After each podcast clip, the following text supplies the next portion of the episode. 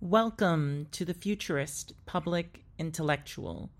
Taylor Swift is a runaway commercial musical success.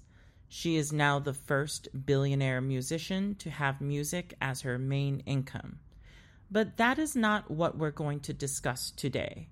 Swift's legal battle with her former record label, Big Machine Records, is the intellectually interesting aspect of her career. According to U.S. copyright law, there are two copyrights that are created with music a right to the music composition, meaning the song itself, and another right to the sound recording.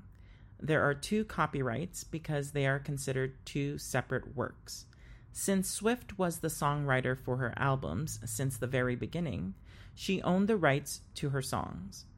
Per her record deal, Big Machine Records owned the rights to the sound recordings, specifically the masters.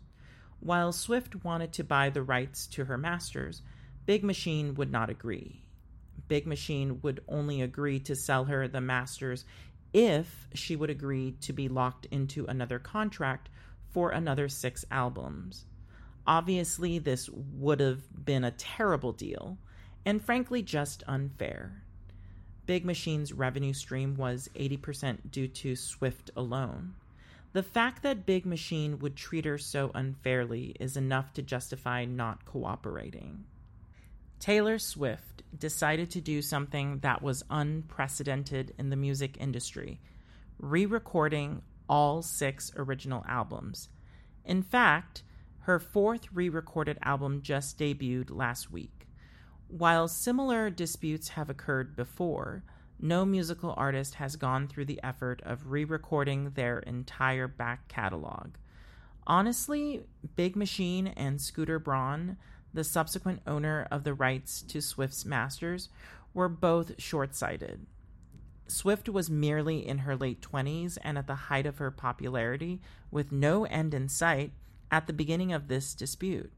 Why would you risk alienating such an artist who wields the power to devalue your masters. I understand that there is no history of musicians re recording their back catalog in order to circumvent situations like this, but Swift is no ordinary musician. She was too successful at a young age. Remember, she started at 16 that the prospect of simply capitulating to some industry bullies and losing access to her entire back catalog would have motivated any artist to consider extreme options.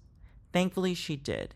Not only did she do what was right, Taylor Swift ignited a cultural conversation about music, ownership, and the flaws of the music industry. This type of star power makes her an icon. Thank you for listening to The Futurist public intellectual.